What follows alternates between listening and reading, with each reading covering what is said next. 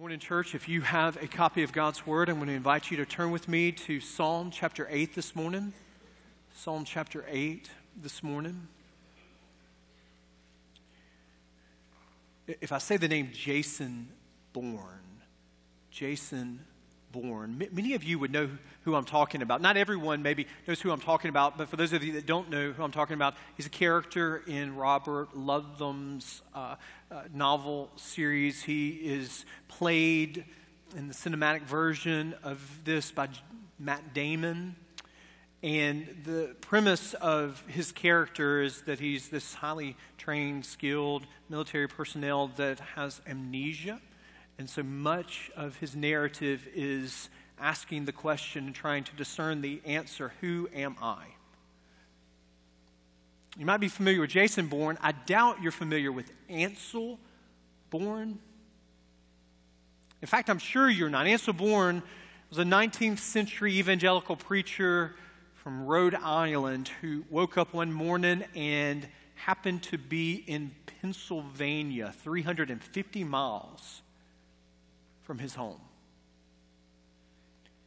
Ansel Bourne took on the name of, of Jae Crowder after this, and, and he forevermore became the first person to have a documented case of amnesia without any known injury nor disease.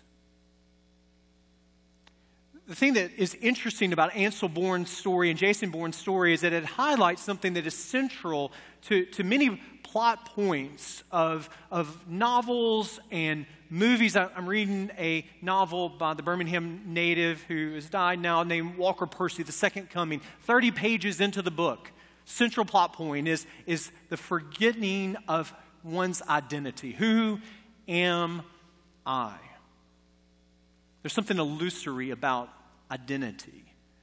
There's a reason why the Old Testament is, is ripe with the references remember. Remember where I have brought you from. We're all prone to forget. We might not be prone to physical amnesia in this room, but all of us are prone to a type of spiritual amnesia. We all need to be reminded who am I? Who are we?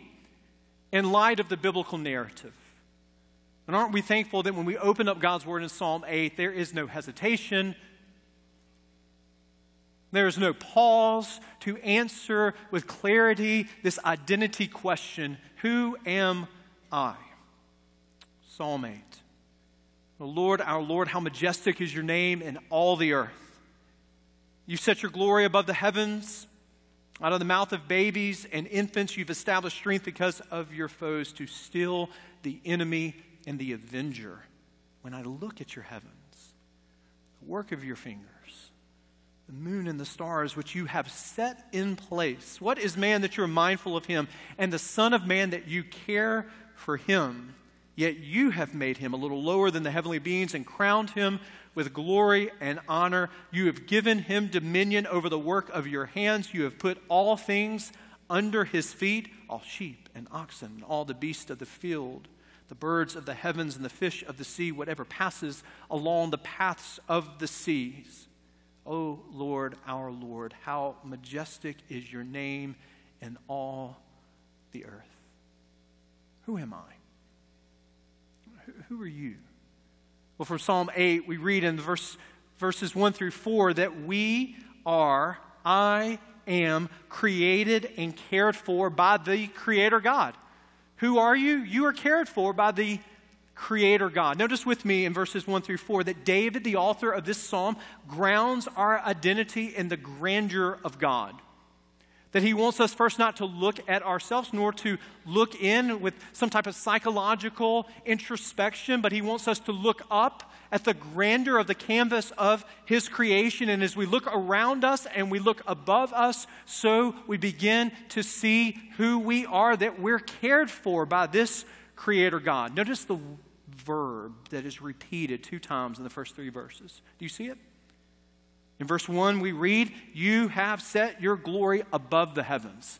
Do you see it in verse 3? The moon and the stars which you have set in place. Now, the question is, how did God set his glory above the heavens? How did God set the moon and the stars in place? And do you notice how David answers that question that he did this? He set his glory, he set the moon and the stars with the work of his fingers. The work of his fingers. It's easy to skip over this.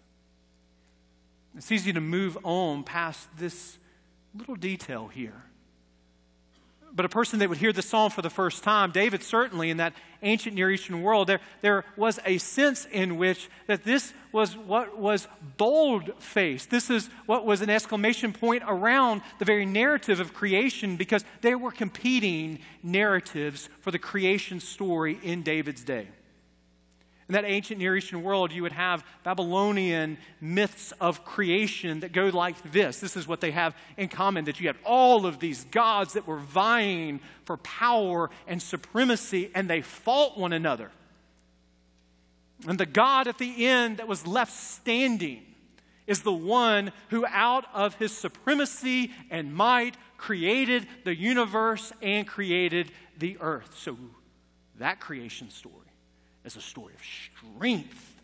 It's a story of might. It's a story of a warrior and victor. And notice in comparison, notice in contrast that our God, who we see depicted in the canvas of creation, he created it all with the work of his fingers. So our God is an artist.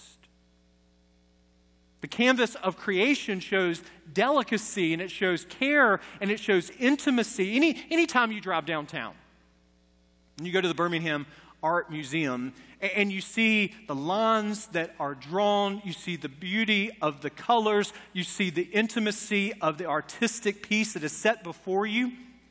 You realize that behind every sculpture is a sculptor, behind every painting is a painter. You see in the canvas of that artistic rendering a little bit about the artist. And so it is, God has given to us in the canvas of His creation this beautiful display of His care and His intimacy. Never once,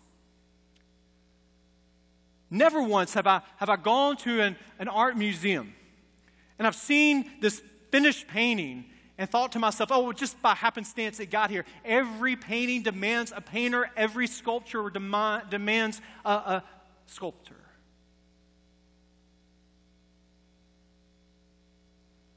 And for most of human history, that was something that we were united around. But in the last 150 years, so you can believe a, another worldview. And that worldview is this that everything that exists is accidental, everything that exists is random, everything that exists has no design nor rhyme scheme behind it. Richard Dawkins, the celebrated Oxford biologist, says it this way in stark honesty that the universe we observe has precisely the properties we should expect if there is at bottom no design, no purpose, no evil, and no good. Nothing but blind, pitiless indifference. What Dawkins says is brutal in his honesty, but we must understand the implications of it. What Dawkins is saying is behind every rainbow is randomness, behind every breathtaking sunset. Yesterday morning, a good friend of mine, we were, we were running up Red Mountain, and we got to that overlook at Red Mountain where you can see the, the great sun rising before you as the day is starting, and it takes your breath away in its beauty. But Dawkins tells us, and that kind of materialistic worldview tells us behind every breathtaking sunrise or sunset. It is simply an accident that the sound of a newborn baby enveloped by the cold of that hospital room as he or she takes their first breath, that it is all chance. That every breath that we breathe, behind it there is no design. That's not what David believed. That's not what Psalm 8 tells us. Psalm 8 tells us that the canvas of creation cries out as a witness for the Creator that is behind it. David, in verse 3, he tells us what many of you in this room can relate to. He looks up at the heavens in verse 3. And he says, When I look at the heavens, what the work of your fingers is this great artist, the moon and the stars that you have set in place. Then he contrasts that this Creator God is mindful of us, cares for us. Now, I know many of you, if not all of you, have Birmingham residences or Birmingham suburb residences here, but behind uh, uh, where we live now, many of us have, well, we, we know the sound of, of gravel under the, the wheels of coming home. Many, many of you grew up in where I was from, we used to call it, my dad lived in the country. Anybody know what it's like to live in the country? And so, in the country, on an August night, you could lay on your back and you could feel sort of the wetness of the ground before you, and you could look up, and you would look up at the same thing that David looked up at the grandeur of the stars that are before you. And in that moment, it is majestic as you don't have for miles around you artificial light interfering with what on a cloudless night is indescribable. And you look up at that. This is what David is looking up at. This is what David didn't know. That when he looked up at the stars, that if you were to take our galaxy and if you made it proportional to the United States, you know what our Earth is in proportion to the size of the galaxy? It would just be a quarter. David didn't know that. David didn't know that what he was looking up at was, was, was one galaxy, one universe, and there are, as astronomers tell us, maybe over a hundred billion other universes. What David didn't know was is that if you could hypothetically become Captain Kirk, and you had all of the resources of, of, and wealth of humanity, and you were able to commission the Starship Enterprise, and you had your own crew, you had your own Captain Spock, and you said, I just want to go to the neighboring universe, the neighboring galaxy here. You know how long that would take you? If you were going at the speed of light, that would take you 25,000 light years just to get next door.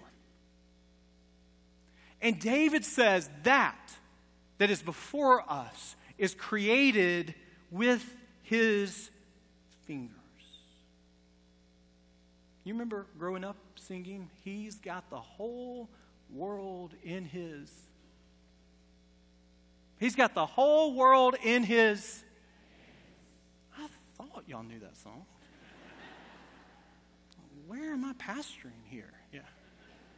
He's got the whole world in his hands. But it doesn't stop there. He's got you and me, brother, in his hands. And this is what's amazing about this passage. Certainly, David wants us to be in awe of how great and how majestic our Creator God is. But He wants us to see the contrast that how great He is in the canvas of creation does not eliminate the very fact that He cares for you. So, the God who created the vastness of this creation, He knows the number of hairs on your head. That the God who created the vastness of this creation, He tells us that He will never leave us nor forsake us that the God who created the vastness of this creation is a God who knows you by name and loves you so much that he would send his son not only to live a perfect life, but to die a saving death, and you too can know him individually. There's nothing more demoralizing than to have a child, maybe the age of nine, maybe the age of 10 and this happens, it happens with the best of intentions, but that child sees mom dad gone so much or, or dad gone so much because of work duty, and, and then that child says, You know something, mom doesn't care. Never hear. Dad doesn't care. Never hear. Probably nothing more demoralizing in the workplace to have a manager, to have a supervisor that is always gone, removed from the intricate details of the challenges in your workplace. And here David says, We have a God who is ultimately transcendent, but in his transcendence, he never delegates his care for you to anyone else other than himself, Father, Son, and Holy Spirit. That he is vast in his mighty and his power, but he is never removed from us that where he will not come alongside of us and go before us and go with us. That even when we walk through the valley of the shadow of death, we do not have to fear evil. For what? He is with us. His rod and his staff, they comfort us. Psalm 8 and Paul in 2 Corinthians, they're talking with each other. And in the inspiration of the Holy Spirit, the same David that would write these words are inspired by, by Paul as he writes in 2 Corinthians 1 Blessed be the God and Father of our Lord Jesus Christ, the Father of mercies and the God of all comfort, who comforts us in all of our affliction, so that we may be able to comfort those who are in any affliction with the comfort with which we ourselves are comforted by by who? By God. That there's nothing that you go through, nothing that you face, nothing that you experience. There is nothing that surprises God in the intricate details of your life. That He is sovereign and He is good. And even this morning, as there's tragedy that is before us, and that tragedy can be localized to your own life when there's a diagnosis that comes before you, or despair, or depression, or even death that knocks on all of our doors. We need to be reminded that God doesn't outsource his comfort to anyone else other than himself. So be of good cheer. Be comforted that He is a God who loves you in the midst of the trials and difficulties that you might be facing even this morning. Even this morning. So, who are you? Who am I? Well, I'm created by God. More than created by God, I am cared for by the Creator God. And that leads us, secondly, to that beautiful image of verse 5 here in Psalm 8 that who am I? Who are you? Who are we? Who is all of humanity? Well, we are those that are created in the image of God. Verse 5 is a powerful verse that needs to be a verse, especially in our day and time today, that we need to be reminded of. Yet you have made him all of humanity, a little lower than the heavenly beings, and crowned him with glory and honor focus on the first five words of that verse. Yet you have made him. Psalm 8 and Genesis chapter 1 have one theme for us to be able to hold on to this morning, and that is that so God created man and his own image, in the image of God. He created him, male and female, he created them. Psalm 8, Genesis chapter 1 is this resounding reminder to all of us that every person, regardless of ethnicity, every person, regardless of class, every person, regardless of sex, every person, regardless of age, every person, regardless of religious profession, every person, regardless of their profession, that no matter what you've done, no matter what you are doing, you cannot eliminate this foundational fact that God has created you in his image and he has crowned you with glory and honor, we show respect and kindness to those that we're engaged with because every person that we come in contact with has royal heritage as they're created in the image of the King of Kings and the Lord of Lords. I, remember, and maybe this is a phrase that has been eliminated, I, I, I would be safe in saying it's probably not eliminated, but I, I remember that there was a time where you would hear somebody say, Oh, he's a nobody. Have you ever heard somebody say that? Well, she's just a nobody.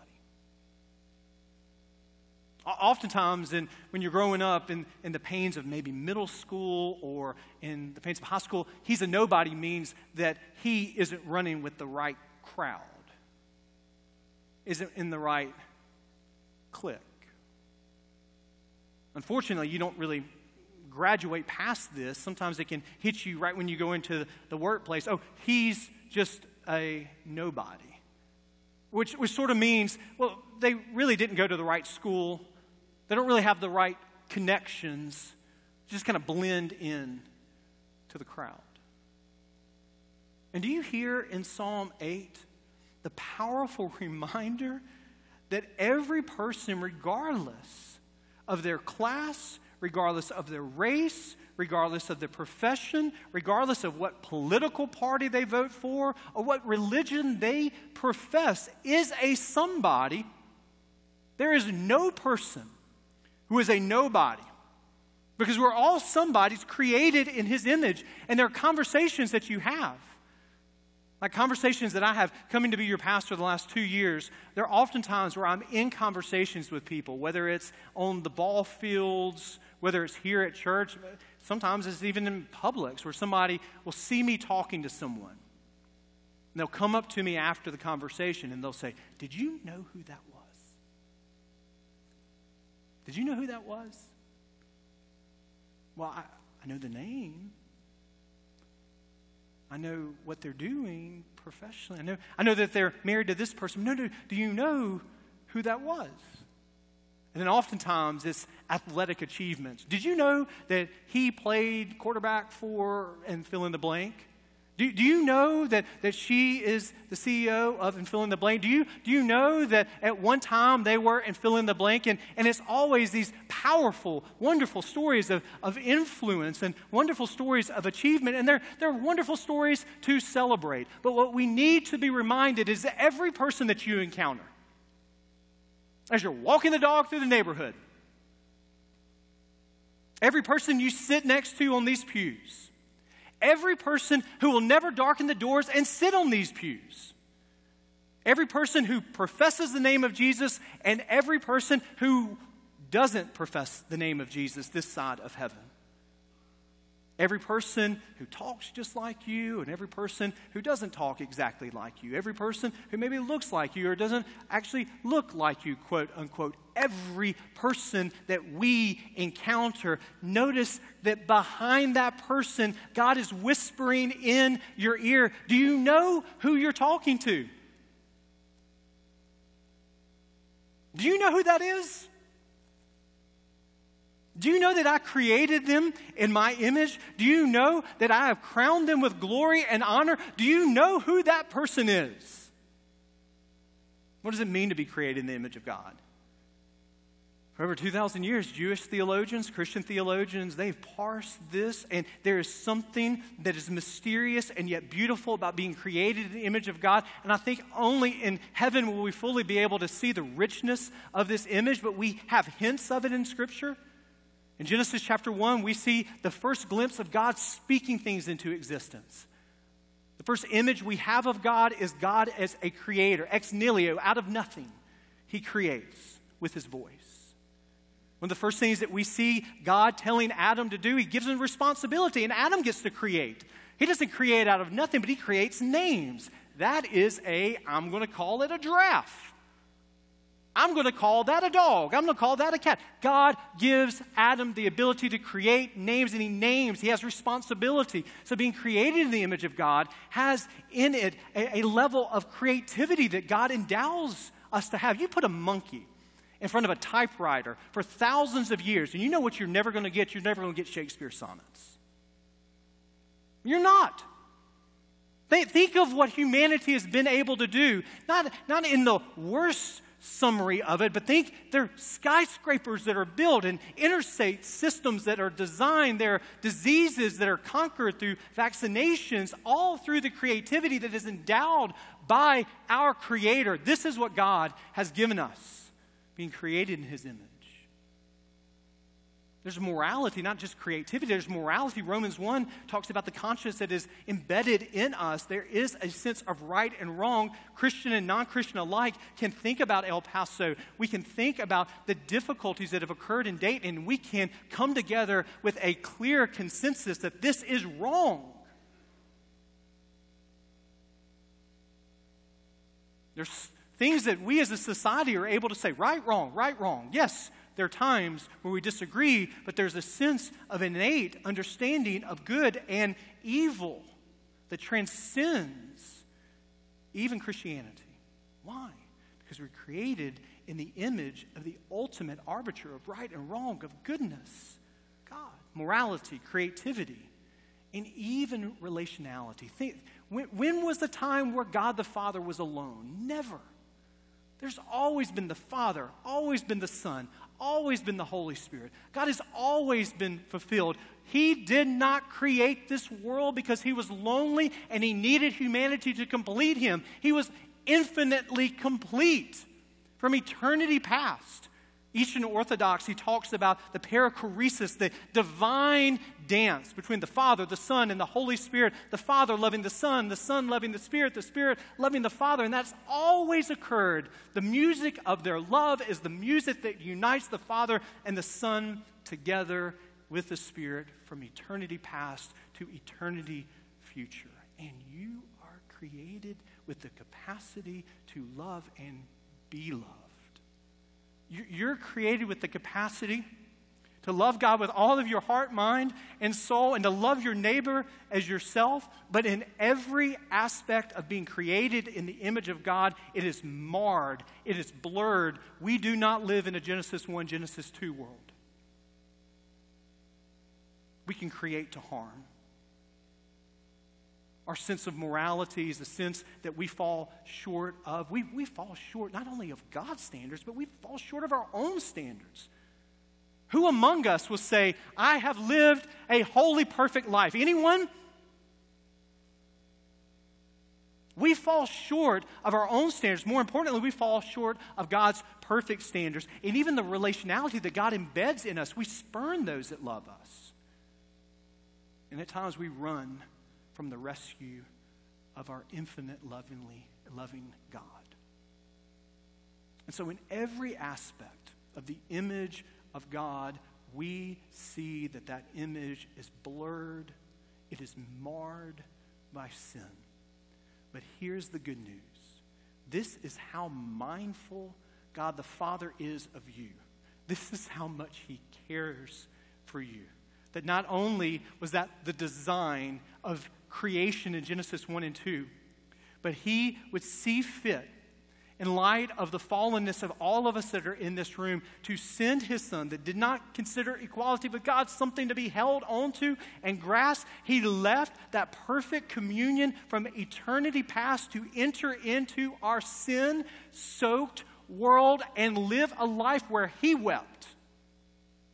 When he fell, the infinite Son of God, Jesus Christ, he bled.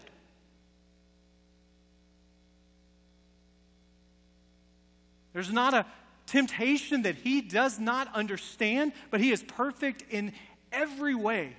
And so when Jesus came and lived a perfect life and fulfilled the requirements of the law, not only did he do that, but he died upon the cross why did he do that? Because every sin that we have committed, every sin that we are committing and will commit, in that moment was laid upon him, and the righteous wrath of God was satisfied upon his son, who did not deserve what he received. And in that moment, in that moment, salvation forevermore was given a path, and that path has a name, and that name is Jesus Christ. And so Jesus came and he has lived the perfect image of what it means to be created in the image of God. And not only does he rescue us when we place our faith in him, but the story is this that he desires to restore us so while we live in a Genesis 3 world, that is not our final destination. That there is a powerful future ahead for all of us in this world and all of us that profess faith in Jesus Christ, all of us that are in this room who are Christians, that He desires to do what? He desire, desires to restore us to that perfect image in Genesis 1 and Genesis 2. And until he does that, when we meet him in death, until he does that when we meet him in the second coming, this we know that every person that we meet, every person that we interact with, comes from a royal heritage and possesses intrinsic value and worth. So we treat people. We treat people online, we treat people in person with dignity and respect, even when we disagree, even when we don't see eye to eye on things that are of vital importance. we understand that there is something that is greater, and that is that every person we come in contact is created in the image of God, and that God, our God, loves and cares for them, and He does that so much that He would send His Son to die for them, just as He sent His Son to die for you. In our culture, we are pulled in every respect to ostracize those that are different from us to marginalize those that are different from us, to compartmentalize people into segments and into groups based upon an infinite amount of things. Every part of our culture says separate and divide, separate and divide, separate and divide. And here is the chorus of Psalm 8 saying, Every person that we come in contact with comes from royal blood created in His image and deserves, even in our disagreement, deserves, even when we don't see eye to eye on things that are vital to us, they deserve our love. Let us pray. Gracious God, we come to you this morning listening to the voice of your Holy Spirit in Psalm 8 a voice that speaks in the midst of a culture that is fractured.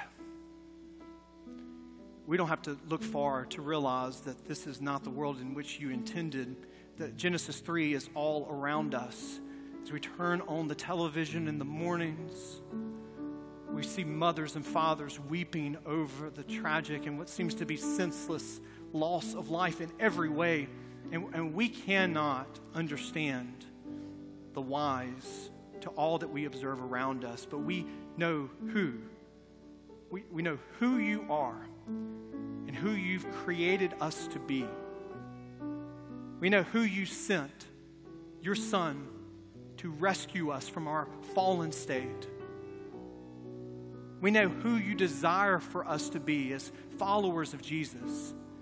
We know who you've called us to love, every person that we come in contact with, to, to love even those who persecute us, even those who we would call enemies. There is a greater voice than the voice of our culture, and that voice is the voice of your Holy Spirit. It's the voice that we submit to this morning as your followers in this fractured world that we see not only all around us, but even inside every one of us. Thank you that you would see us in our brokenness and love us enough care for us, to be mindful of us, in our desperate need for your Son, our Savior, Jesus Christ. It's in your name, the name of Jesus, that we pray.